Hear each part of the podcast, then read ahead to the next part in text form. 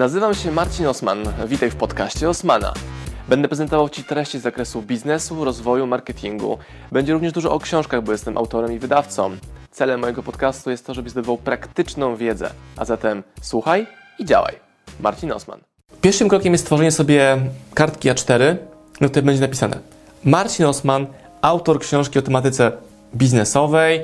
E, książka będzie adresowana takiej, takiej, takiej grupie opisanie w trzech zdaniach, o czym ta książka będzie. To nawet jest tyle tekstu, a nie co na cztery. I większość osób tego nie robi i przeskakuje do tworzenia całej książki od razu. A ja rekomenduję, żeby tym drugim krokiem było sprzedanie, czyli zwalidowanie, że moje pomysły są dobre. Sam jako Marcin mam ogromnie dużo zajebistych pomysłów, ale w żaden z nich nie wierzę. To znaczy, dopóki nie sprawdzę tego na e, moich klientach społeczności, na moich znajomych, to nie idę dalej z tym pomysłem.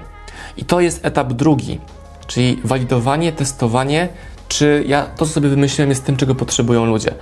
A zatem, jeżeli masz ten e, wstępny taki paragraf opisujący Twoje dzieło książkowe, to tym, co robisz teraz, to jest wejście w interakcję z Facebookiem, Instagramem, YouTube'em i pokazanie tego pomysłu ludziom. Zobaczenie, co piszą. No i reakcja będzie taka, że niektórzy powiedzą, kocham, zajebisty pomysł. A jeszcze inni powiedzą, nie, to bez sensu, albo najgorsze zdanie, jakie możesz sobie wziąć do serca, to że no tak, ale to już było.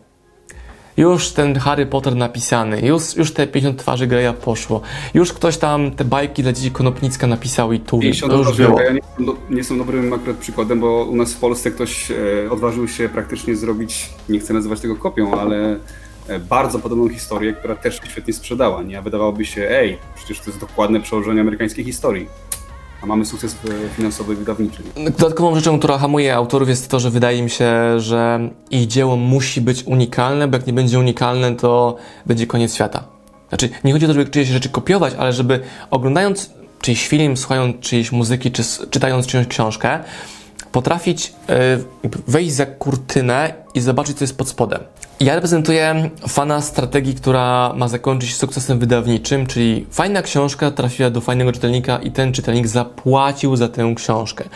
A zatem drugim krokiem bardzo kluczowym jest przedsprzedaż, czyli ja pytam moich ludzi, hej, czy ten pomysł, który Ci się podobał, bo mówisz, wow, kocham ten pomysł, czy ta osoba jest gotowa już w tym momencie wyciągnąć pieniądze i kupić Twoją książkę w przedsprzedaży? Jeżeli tak, no to mówisz doskonale, w takim razie to jest mój numer konta i przelej mi pieniądze, książka powstanie za x miesięcy. I teraz większość osób, która nie miała nigdy kontaktu, styczności z taką formą działania, zapewne będzie bardzo zaskoczona. No ale jak to w ogóle komuś książkę pokazywać, sprzedawać, jak jeszcze jej w ogóle nie ma? Ale to jest kluczowe, żeby zaangażować na tym etapie czytelnika końcowego, który jest nam w stanie powiedzieć, dobra, czego potrzebuję. Czyli ja tworząc książkę Biznes się ucieka, miałem podpowiedzi tematów, które interesują moją publiczność, moją społeczność, ale to nie jest tak, że tworzyłem nowe tematy, tylko z mojej wiedzy, która ma na przykład 100 tematów w mojej głowie było, wybrałem te 38, które były dopasowane idealnie do y, mojego odbiorcy. I to była pierwsza książka.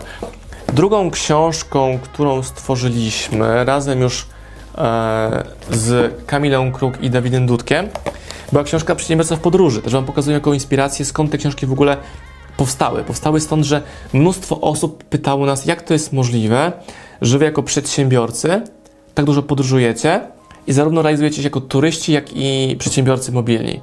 Więc razem, czy ja, Kamila i Dawid, czy, czy osoby, które żyją w ten sposób, stworzyły książkę pod tytułem Przedsiębiorca w podróży. I to jest kolejny przykład na to, że książka powstała poprzez pytania, jakie zadawali nam ludzie na świecie, naszym internecie i ubraliśmy to w naszą ramę. Czyli jeżeli jest popyt, zainteresowanie taką tematyką, to patrzymy e, w jaki sposób możemy im tą wiedzę dostarczyć. Też, też często pojawia się pytanie, no dobra, ale co zrobić, jak ja nie mam mojej społeczności? Łatwo Ci powiedzieć, Marcin Osman, masz YouTube, Facebook, Instagramy. Pamiętajcie o tym, że mówię o e, historii sprzed 5-6 lat, no bo wtedy powstała. Czekajcie, może będzie data w tej książce, bo nie pamiętam dokładnie. To jest 2017 było kolejne wydanie. Nie, nie ma tutaj w tej książce daty powstania książki. Ma na pewno 5-6 lat. wtedy zarówno był słabiej rozwinięty internet, jak i ja nie miałem dużych społeczności. Więc dobra, do kogo mam uderzyć, jak tej społeczności w ogóle nie mam? Po pierwsze, masz ją, tylko sobie z tego nie zdajesz sprawy. W tym momencie wchodzi zadanie pod tytułem audyt marketingowy, czyli patrzysz, co mam. Na przykład Patryk. Patryk wymyślił sobie, pisze książkę i mówi, nie mam publiczności, nikt mnie nie zna. Robi sobie audyt, dobra, ile osób na Facebooku Cię obserwuje? Ile osób na Instagramie? Ile osób na YouTubie? Ile mam osób znajomych w książce telefonicznej? Ile mam maili w moim Gmailu? I się okazuje nagle, że mamy tysiąc potencjalnych osób, do których, do których można wysłać informacje o tym, że hej, Patryk pisze książkę.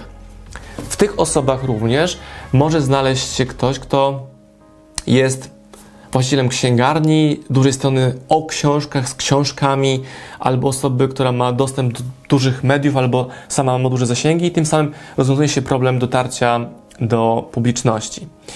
I można oczywiście ten proces realizować bez e, walidowania, bez, bez przedsprzedaży, ale to jest ryzykowne. No, ryzyko jest takie, że poświęcisz na ten projekt pisania, czyli tego, co właśnie mówił Patryk, że Znużam się w pisanie, poddaję się tej wenie i piszę, tworzę, notuję, nie wiem co, włożyć ręce najpierw, bo tworzę, ale tworzę coś, co będzie w ogóle ludziom nieprzydatne, albo coś, czego ja sam nie będę potrafił sprzedać, albo coś, czego wydawnictwo, które znam, nie będzie w stanie dobrze wypromować, żeby ludzie tej książki dotarli. Przypadków, o i w tym momencie pada, pada wiele historii, przykładów, że dobra, Harry Potter, Twarze Greya, jakieś jeszcze inne książki, ale to są ewenementy, to są, to są wyjątki burzące regułę. Tak? Czy nie?